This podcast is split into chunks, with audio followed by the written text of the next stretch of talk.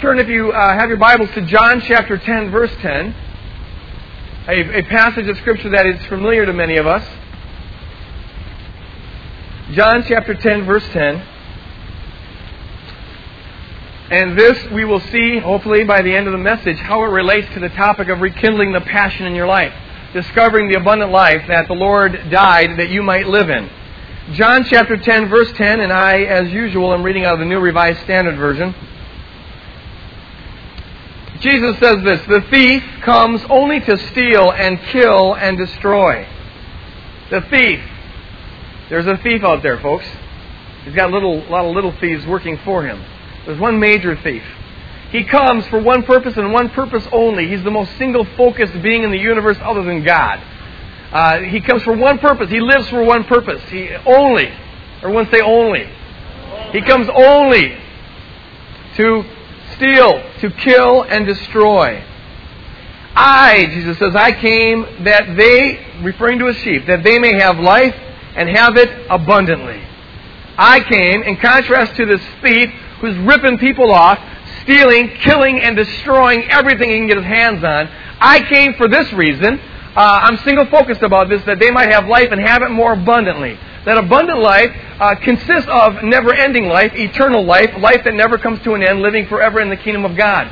But it, it can consist of a whole lot more than that, and it starts right here and right now. The abundant life, God's life, living in us and through us, right here and right now, and continuing throughout eternity. What we need to know, and this is what I'm going to be talking about, is that there's a thief out there that wants to steal, kill, and destroy that. Let's pray that the Word of God right, might really come alive here this morning.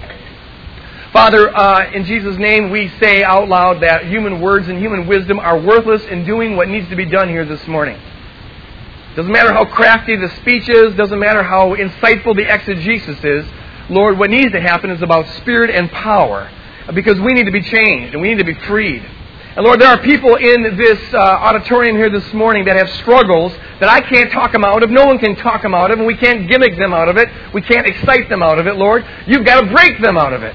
And that's about your spirit and your anointing. So, Lord, we are praying right here in Jesus' name that you would anoint this word going forth and make it your word. Give it your power, give it your authority, give it your kingdom working capacity to do all that you desire in our hearts and in our minds, and in our lives. To free us to be all that you saved us to be, that we might walk in the abundant life that you've purchased for us. Do it, Lord. It's your job. We turn it over to you. And that's that you be sovereign here as you were in the worship time. In Jesus' name we pray. And all God's people said. And all God's people said. Amen. Amen. There you go. You know, I've been um, uh, kind of coaching you for the last seven years about being an amening church. Uh, you know, it's, I, am a feedback kind of person. I, I, look for cues, like, are you with me? Are you with me? And amen's a good way of, of uh, letting a preacher know that you're with them. Amen? Amen? Okay, so, but you know, I was thinking, I, I got a theory about this. Maybe the problem here is that we got so many, uh, you know, Scandinavian types, Norwegian types in this place. You know, hey, come on, let me pick on you. And, uh, and see, amen's not a part of your vocabulary. You don't go around saying amen to people. So maybe it would work better if, if you know, amen just means yes, I am with you, I agree with this, and it's biblical. But maybe to translate into our culture, we should say, uh, you know, okie dokie. How's that? I, how, or, or alrighty there then. How's that? Okay, alrighty there then. Oh yeah. Oh, here's one. If you really are really getting into it and you like the sermon, just go, oh, you betcha. You betcha. You betcha. Yeah, sure. Are you feeling lazy? Just go, yeah, yeah, yeah. Okie dokie, okay there then. We're having a Scandinavian revival, you know. Ah, yeah, yeah. Okie dokie. And for you Irish folks, they have Scotch Irish. You, you can just go, arr, arr. We've got transliterated. But the biblical way to do it is uh, to say amen. And uh, so uh, if you're with it, uh, and you want to say okie dokie, you want to say our, you want to say amen. Praise God. You feel free to do that. So here's the deal. I got a, a pastor friend of mine who uh, uh, some time ago began to feel weak. Just began to feel weak for no particular reason. Began to lose weight for no particular reason that he knew of. Began to feel anemic, look anemic, sickly. Uh, his his immunity system began to break down, and he was tired all the time. Um, had trouble getting out of bed couldn't play his rounds of basketball the way he used to play his rounds of basketball. Something that seemed like was going wrong. but you know, the guy's over 40 years old, and you start getting into 40, and you know things like that start happening, right? I mean, the body starts to wear and tear and decay, and second law of thermodynamics, you know, sets in, and and and so you, you can kind of accept some of this. Uh, the fatigue, you know, you don't have the energy you used to have, the vitality you used to have uh, the energy you used to have. You just don't, you know, it, it's going, and so you can write it off. You can say, well, maybe it's just supposed to be this way. This is just sort of the pits of life, and you got to put up with it. And so for a long time, he just sort of went along with this. You know, okay, I'm, I'm dying. We're all dying. You know, okie dokie. Finally, uh, he went to a doctor. And uh, to see if something in fact was wrong, is this normal? And the doctor found out that he was, I love this term, he was the host uh, to a tapeworm inside of him. Ooh, um, yeah, there's a tapeworm, a long tapeworm inside of him. You heard about these buggers, these little parasites. They are grotesque. Uh, in, in, in, studying for the sermon, I became a tapeworm, tapewormologist uh, uh, this week on the internet. And these, these, these things are the most disgusting, repulsive things in God's creation. In fact, I'm not sure that God even created them. I think they're a satanic mutation or something. But they're, they're, um, they're, they're, they're, they're gross. They've got this, this head called a scolex, and they're all around the head there's these little hooks. All around, and they latch into your intestines. Uh, you know, the larvae, you swallow the larvae, somehow it comes from, and never mind that, and, and uh, somehow it gets into your mouth, and you swallow it, and, uh, and it grows, and, and it just gets longer and longer. Um, and it's got this head that just uh, claws in, and it won't come out. Um, they uh, if you're if you're in a place where they have the medicine for it, they're easy to kick out. You just take this pill and it just flushes it right out, and I suppose that's not very pleasant, but at least the thing gets out of you. But uh, if you you know in some third world countries they have this and it, it lasts for quite a while. These things can go from a half an inch to 30 feet. I kid you not. Thir- picture having this 30 foot long worm in your intestine. Ah. And you can have more than one. I mean, you, they, they can, uh, you can have a whole family there. And I'm actually told that, that, that it gets to the point where it gets crowded in there and you can actually see them move on the stomach. I'm. Oh, okie dokie there. Move along now, preacher. Okay, so this is a gross. Good. I, am being a fairy effect. I want to gross you out. You're supposed to be grossed out. It's a gross thing. Now, if you're, if you're not in a country where they have the medication to take that, to get it out is even 10 times grosser than anything I've already told you, and I'm not going to tell you about it. But you have to sort of tease them out in different ways. And once you get them, you just sort of pull them out or whatever. And they just keep coming. 30 feet! This is gross! Now, as soon as my friend finds out, see, he's thinking maybe he's just aging. But as soon as the doctor says, you know what, you got a, you got a long tapeworm inside of you, uh, all of a sudden he's quite motivated to, uh, to relieve himself of this. Uh, it's not like he says, well, you know, oh, poor critter, let it sit there for a little bit anyways. It's like, I want this out now. Marcia, a person in our small group. Marcia, wave your hand. Yeah, she, she, has a, uh, she and Greg uh, have this Providence Ministries down in Haiti. And uh, in fact, this is where this my friend contracted this tapeworm. Well, she was down in Haiti, and uh, Marcia is um, I don't want to say parasitic, uh, paranoid, but she's germ conscious. She's hygienically aware, and I got her permission. she's very clean. Uh, she hates bugs. She hates parasites. She hates the germs. All right, uh, and and that's just you know I got permission to say this. Uh, to tease her in this way. Well, then she comes back from Haiti and she finds this little swirly thing in her ankle, looking like a very strange uh, varicose vein. Um, and uh, for a while, I guess she kind of ignores it. You know, just thinks, well, something. Who knows? She goes to the doctor, and the doctor says, You've got a worm under your skin. Now, I want you to try to enter into Marcia's world now.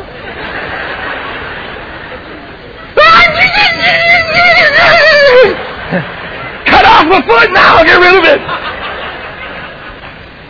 She freaked. Now, this was not a tapeworm. This was a uh, much better kind of worm. It was a hookworm uh, these hookworms get in there, and if you get a human hookworm, they, they kind of crawl up your body and they get into organs, and you can have all of them growing all over the place. She had a cat dog uh, hookworm, which couldn't, because she's not a cat or a dog, couldn't go very far. But it was under her skin, and that was enough to sort of freak her out. The point is that when you find out what's wrong, you do something about it. This, this friend of mine, for, for I don't know how long it was, but he had inside of him something that was sucking life out of him. These tapeworms don't have mouths. They just absorb all the nutrients in your body. Whatever you eat, it just sucks the nutrients right out of it. Uh, it doesn't eat it, it just sort of absorbs it. So none of it gets you. That's why you get sickly. That's why you. And in, in third world countries, people walk around for quite a while like this. Uh, they think it's normal. You know, they're, they're feeling weak, they're feeling sickly, they're losing weight, they're just not, they're kind of malnourished. But you know, a lot of people have this, and so they just downsize normality and they get used to it. This is customary. Okay, this is just sort of the way things are. Not aware that there's this parasite sucking life, sucking nutrients out of them. Now, this tapeworm reminds me of Satan for some obvious reasons. First of all, it looks like Satan.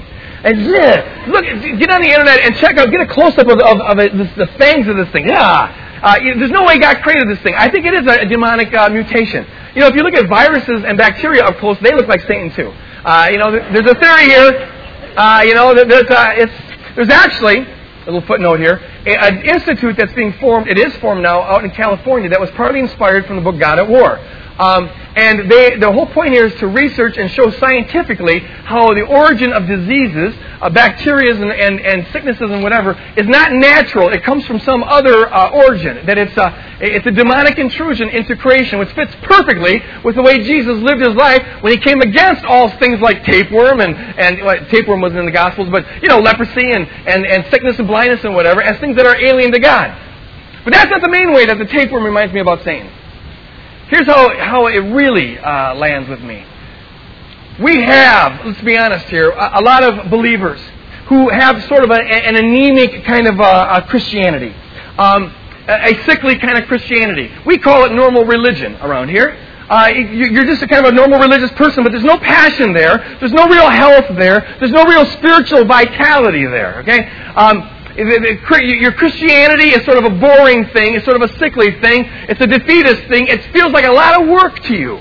A lot of work. Uh, you know, you do it maybe out of duty. Uh, you go through the motions out of duty, but there's no power. There's no energy there. You have trouble. You don't have any real vitality and passion and strength to fight off temptation. You keep falling back in the same old uh, repetitive sins over and over again. And the sad thing is that in this culture, that looks pretty normal. That's sort of this normal religion thing. You mean that this was actually, this Christianity was supposed to do something? It was actually supposed to be transforming? What, what's that about? Uh, this, it, it, feels normal to be anemic, an anemic believer in this culture. Um, where, where you, nothing really gets done. You just kind of go through the motions of your ordinary religion stuff, but there's a sickness that is there, but you're used to it. This is just sort of the way it's supposed to be. But now you read the Bible, and, and maybe some things jump out at you and, and strike you as a little bit odd and strange.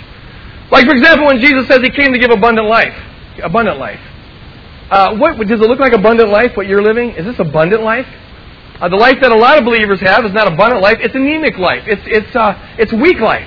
Jesus came that we might have joy and have it more abundantly. But the life that these believers live is anything but joyful.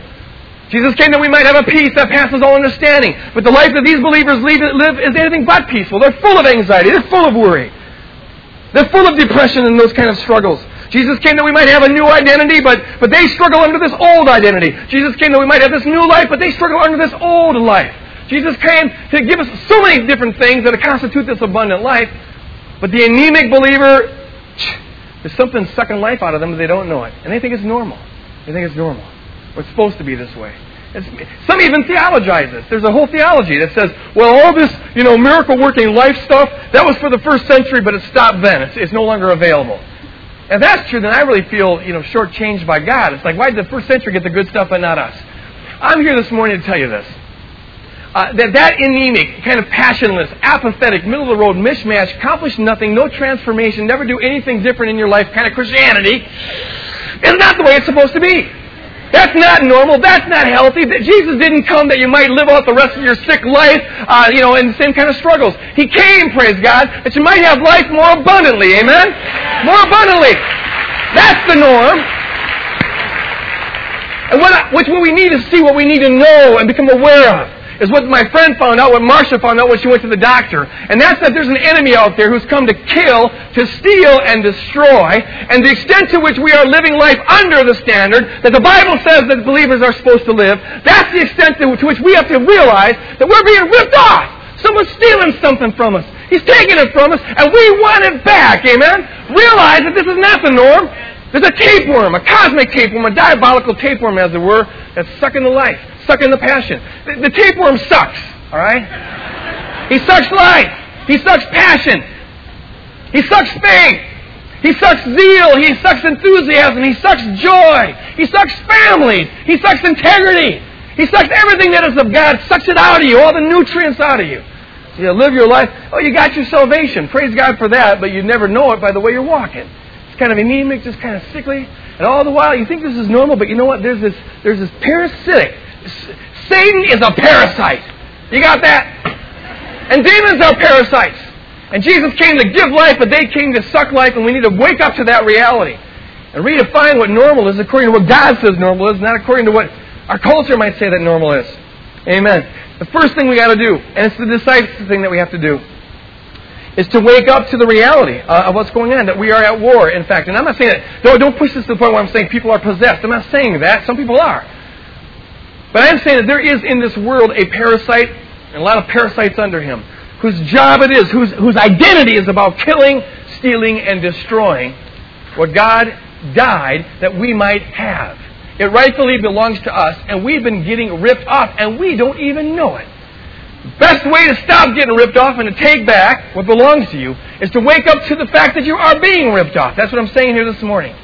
And there's nothing that can better infuse your life with passion, your Christianity with zeal and purpose, than just realizing that this ain't no Eden that we're in, but in fact it is a war zone, and there are parasites all over the place. It's kind of like waking up, to, as they did about 150 years ago, to the reality of germs. People didn't know that there were germs all over the place, so they would, you know, find gum under chairs and they'd eat the gum, thinking, well, let's just recycle it. They didn't know about germs. They go to the bathroom and then they do surgery on somebody. And, you know, it took them a while to figure out that, in fact, there's these invisible critters all over the place. Uh, that are that are being transmitted uh, through through people who aren't clean and whatnot. And at first, people mocked it. What do you mean? There's these invisible creatures that are that are making us sick or whatever. They mocked it. I can't see it. Look at this gum I just found under the chair. Uh, you know, oh shoot, there's many. But uh, you, you look at it, you don't see any critters there. You don't see any stuff there. But you see, if you if you have the right angle, right perspective, right know-how, you understand that they are there. It's that way in the spiritual realm. And when you find out that there's a war going on in the spiritual realm, it does something to your life. There, there's a passion that that that that the life that the enemy's trying to steal of you, it, just being aware that the enemy's stealing it is part, a decisive way of getting the life back. When Marcia finds out that there's a bug under her skin, she does something about it. She gets enthusiastic really quick. When my friend goes and finds out that there's a tapeworm there, man, all of a sudden he's full of energy. Uh, and, and he'll do whatever it takes to get this bug out of him. So it is in the Christian walk. Wake up. Declare war. Get angry and take back what the enemy has stolen from you. The very act of waking up. Praise God. The very act of waking up is the decisive move to taking back what the enemy is stealing from you. Satan is the prince of darkness. You know that? Uh, that means he needs secrecy. He needs concealment uh, to, to do what he does. Turning on the light makes him flee. That's why the Bible says, resist the devil and he'll flee from you. But see, if you're not even aware that he's stealing it, if you think this is the way life is supposed to be, then you don't declare war, and that is what gives him the secrecy to continue to suck nutrients out of your life. And if you got the secret sucker there in your life, you can eat all you want, take the word all you want, go to church all you want, but you're going to be anemic. Because you got this area of your life that is just ripping you off of what, what God intended you to have. We need to understand this. Uh, that we were saved, we were created, we were uh, redeemed by the Lord, not just for our own sake, to be to go to heaven, but rather to have a role to play. You know that? There's a role that we're to play, and the war is about the war. The, the, the role is about the war. Um, this parasite that I've been talking about, in one way, has stolen the entire world. He comes to kill, steal, and destroy. He did it with the entire world. That's why the Bible says that he's the God of this age, the principality and power of this air, of the air. He has control of the entire world. He has taken, he's tried to illegitimately conquer the world that belongs to God, and God wants it back. And that's the role that his bride, that us, the bride, the army of God, is to play. When God saves you, he, he doesn't just save you for your own sake, He saves you to become a soldier in the army. And He puts inside of you a spirit, a, the Spirit of God. And this spirit is a warring spirit. It's a warring spirit. Uh, there is something inside of every genuine believer that wants to fight. There's a fighter in you. There's a fighter in you. You know that it's, you're supposed to be on the front lines. It's kind of like a lion. You can, if you capture a wild lion and put it in a zoo, You can give this lion all the luxuries in the world that you would think a lion would want, and the lion's not going to be happy. It's out of its element. It's frustrated because it's not doing what a lion's supposed to do. A pussy cat would be very happy in this nice cage that this lion has with all these little things to play with and fur ball and whatever. But a lion wants to hunt, amen? A lion wants to devour. It's in the nature of a lion. It's going to be frustrated. It doesn't want to be given a piece of steak. It wants to hunt for a piece of steak. Well, so it is with us. We are, all of us who are believers, really warriors. You want to know why there maybe is no passion in your life, no zeal in your life, no excitement in your life? You don't really get what all this hoopla is about? Well, maybe it's because you've been caged in by the enemy. And this cage is called the American dream. And you think that what life is about, this is what the enemy says, is comfort. It's convenience. It's, you know, just kind of going the easy road all the time. It's acquiring all the toys you can get. It's just kind of doing the normal American thing. And see, if you weren't, if you were a pussycat, a worldling, an unregenerate, non-born again person, that is, would be very happy there. But you got a lion inside of you. The lion of Judah, praise God. And he wants to roar, hallelujah. And you got to know this, he will never let you settle until you are in the battle. There's, you're always going to be uh, uneasy. There'll always be something uh, uh, misguided. You won't find fulfillment. You won't find joy living in this pussy little den of a pussy cat when you're a lion. What God's calling you to do is to get on the front line. You were made for this.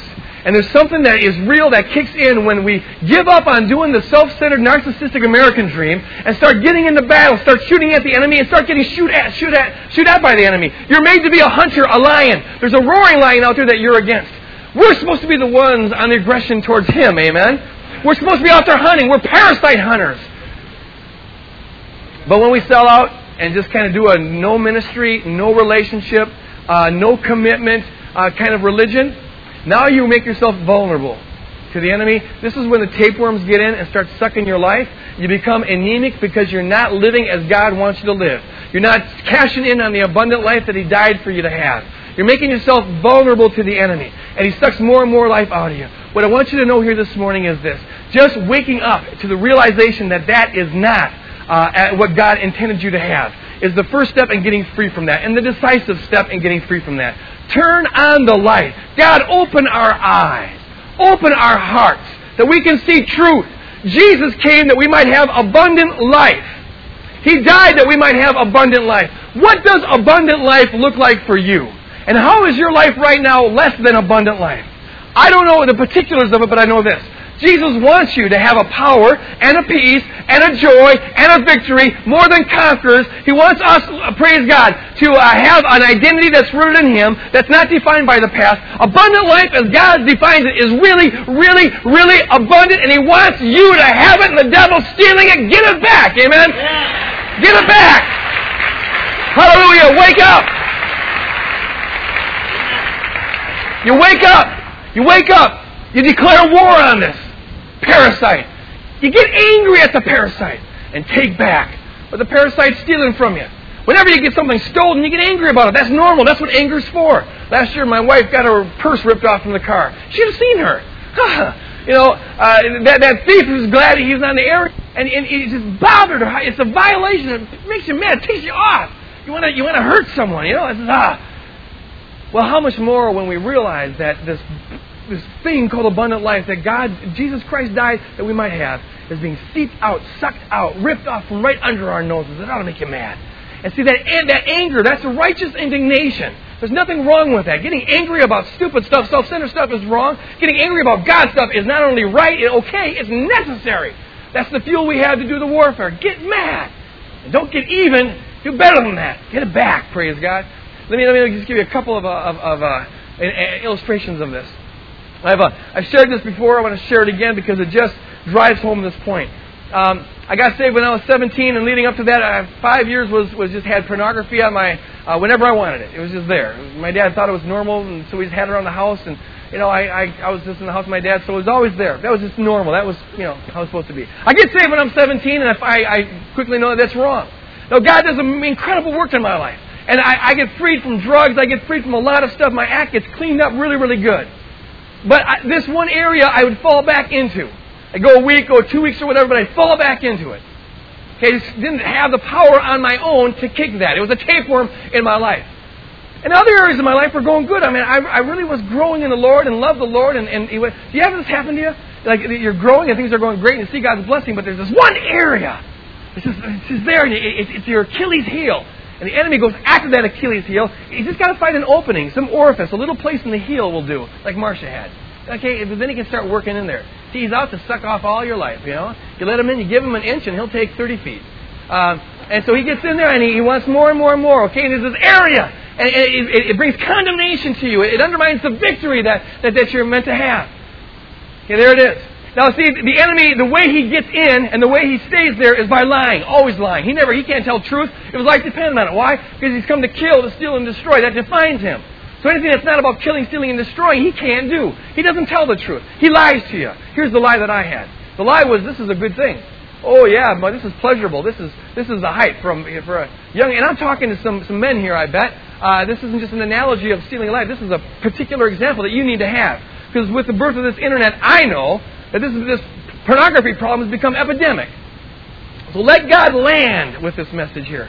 Um, uh, the lie is that this is a good thing, a positive thing, a desirable thing, a pleasurable thing. It may be a wrong thing, but you, you, your mind still portrays it as positive. And as long as you think of it as positive, there's always a pull there. Your, your willpower will say no, no, no, no, no, but the positive pull will say, oh, come on, pleasure, pleasure, pleasure, go for it. Another lie was this this is a private sin. Oh, it's just between you and, and, and the magazine, and no one really gets hurt by this. You know, lies. No, that, that lie, if you let it go, is going to suck life out of you so big it's not funny. It's sucking life. Everything Jesus died for you to have is just it's going out the back door quicker than you can take a stick at it. Um, use an original metaphor. The truth was this, and God helped me to see the truth. And it's all, getting free is always about the truth. Okay, it's always about the truth. You shall know the truth. John eight thirty two, and the truth shall set you free the Lord showed me what was really going on here. When you begin to see the world and begin to see your sin like God sees it, it's no longer desirable. Um, and he gave me a picture of this, and let me share with you. We're all humans here, okay? I just want to be graphic because it, it, it, you got to see it for as ugly as it is in order to uh, see it as God sees it, because God sees it as really, really ugly. This thing that I thought was so positive, the Lord showed me how He sees it, and it was uh, these pictures of these people involved in the sensual stuff, but it was superimposed with all sorts of worms, maggots, pus, excrement, stench, vomit, grotesque, revulsive, revolting, just as, as unimaginably sick as you can picture it. That's what it was. Because that's how God sees it. This is just grotesque stuff. And when that's your picture of pornography, whoa, there's nothing there at all that attracts you. It, it, it's repulsive to you. He also showed me this. This isn't a private sin at all. Every sin is a warfare sin, and it's all woven into a kingdom. And what's really going on here, it's not between you and this magazine, but when you are, or are you in the internet, when you participate in that, know this. You are giving spiritual energy to the same kingdom, the same Lord, the same thief that loves, delights, and laughs at mutilating little children, kidnapping them, raping them, and killing them. And you're saying, okay, yeah, this, it's the same kingdom, same mindset, same everything. It's not a private thing at all. It's a kingdom, spiritual kingdom kind of a thing. And when you buy this stuff and you pay for it, you're paying tithes to that kingdom. It couldn't be more vile and gross than that. And when you wake up to that reality, man, now it's not just a matter of, oh, I better quit this habit. This is a revolting thing. It's a disgusting thing, and it ought to make you so mad. As it, uh, hearing about what happens to little girls ought to make you so rageful at the kingdom of darkness that you don't want to touch that stuff. You don't want to think about it anymore. You, it, it, you, you have the same righteous revulsion towards that as, as God does. And that's what it means to be godly. You wake up to the reality. You declare war on it. You get angry. And take back the purity, take back the innocence that the enemy's been sucking from you, from stealing from you. You repent of your sin. If need be, you get into an accountability group. Uh, you confess it before God, and you declare war on it. You burn that trash. If you need to, you put a stopper on your internet so you don't be tempted by that anymore. Whatever it takes, however it takes, get the worm out of your system. Get rid of it. Because it's sucking life out of you. God wants you to have it back. Amen. Right here, right now. Get it back. Declare war on it.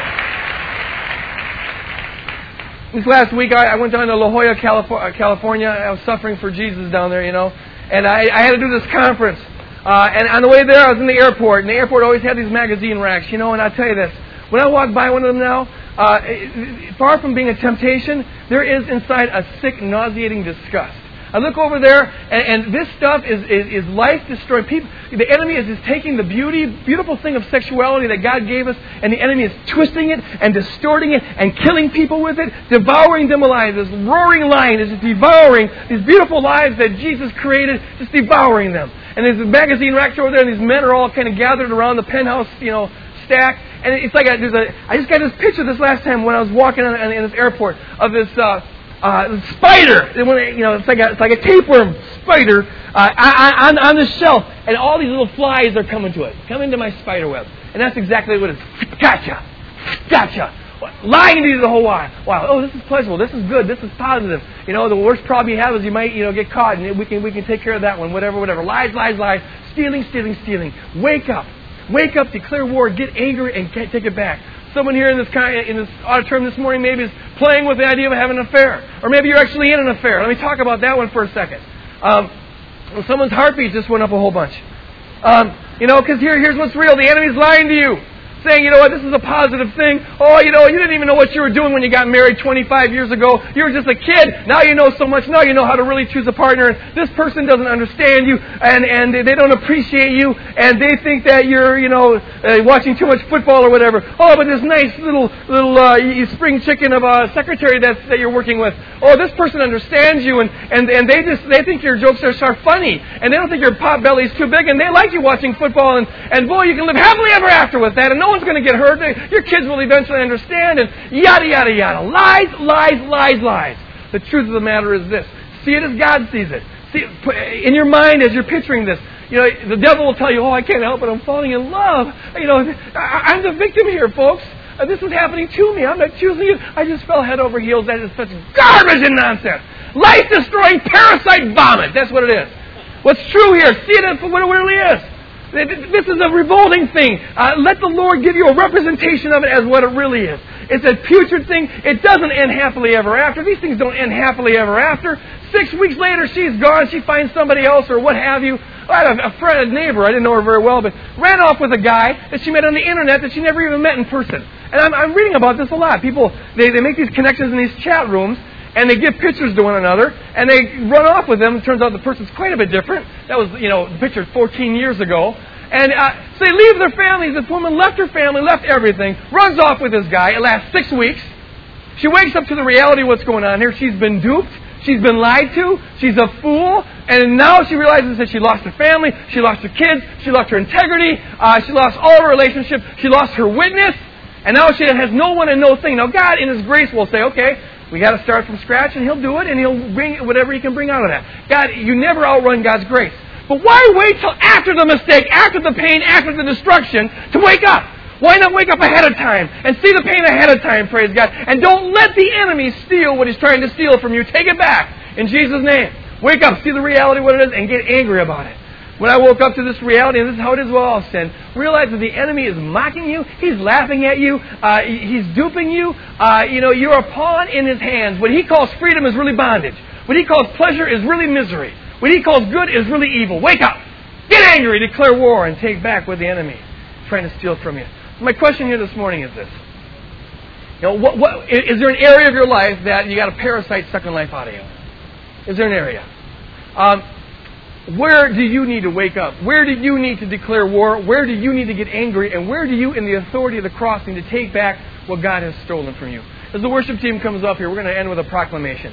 Um, you know, is the enemy stealing your innocence? In Jesus' name, take it back. Is the enemy stealing your purity? In Jesus' name, take it back. Is the enemy stealing your integrity? In Jesus' name, take it back. Don't give in those little lies that, that the enemy says aren't really that big. Take back that integrity. You know, holiness is a matter of being righteously angry at the sin that separates you from God. Get angry about this stuff. Uh, is the enemy taking your family? Is he taking your relationships? Is he taking your confidence? Is he taking your faith? Is he taking your love? Is he taking your burden? Wake up to the reality. See it for all the disgust that it is. Get angry about the stuff and take it back in Jesus' name. Amen. Go into the enemy's camp and take it back. That's what it's about. Praise God. I want to say one more thing. one more thing. One more thing. Okay. Uh, you know, the first word. This is so central to what the gospel is about. Jesus, when when when when uh, the first word out of his mouth about the church in Matthew chapter 16, first word out of his mouth was this: uh, I'm going to build my church on this rock, the rock of His Lordship, and here's what the church will do. This is what the distinctive, defining uh, a mark of the church. This is the Magna Carta of the church. This is the main thing it does. He says, and the gates of hell cannot prevail against it. The gates of hell cannot prevail against it. Amen. That means this. We are going to, the church will be defined as an army that goes against the enemy's walls, and the enemy's walls, the enemy's fortress can't stand up. We invade, and then Jesus says, whatever you bind shall be bound. Take it back. Whatever you loose shall be loosed. Okay, that's the authority that we have in Jesus' name. We're going to end with a song. Uh, I went into the enemy's camp. We're going to proclaim it one more time. You got to know that this isn't some guy's dreamy thing that he thought up. Uh, this comes right out of the Bible uh, um, in, in uh, Psalm 68. David had, uh, they, while they were sleeping, the, the enemies of Israel had come and taken some people captive. David went and on the authority of God went back and took captivity captive. He went to the enemy's camp and he took back what belonged to him. Paul applies this in Ephesians chapter 4 to what Jesus did. Jesus went into the enemy's camp and he took back what belonged to God, and that's us. And now what we are called to do is to replicate the victory that Jesus did for us in our own life and with each other. Jesus rescued us, so now we, under His authority and under His power, we go back and we take every thought captive to Jesus Christ. All the areas that the enemy stole from us, we, under the light of the cross and the victory that He purchased for us, we are to rise up, praise God, take back what belongs to Jesus Christ, what He died for us to have, it belongs to you. Let's get it back. Let's all stand. Let's proclaim it. In Jesus' name. Well, I went to the enemy's camp and I took back what he stole from me. I took back what he stole from me. Yes, I took back all of he stole from me. I went to the enemy's camp and I took back what he stole from me. He's under my feet. He's under my feet. He's under my feet. Yes, he's under my feet. He's under my feet. And Satan is under my feet. Yes,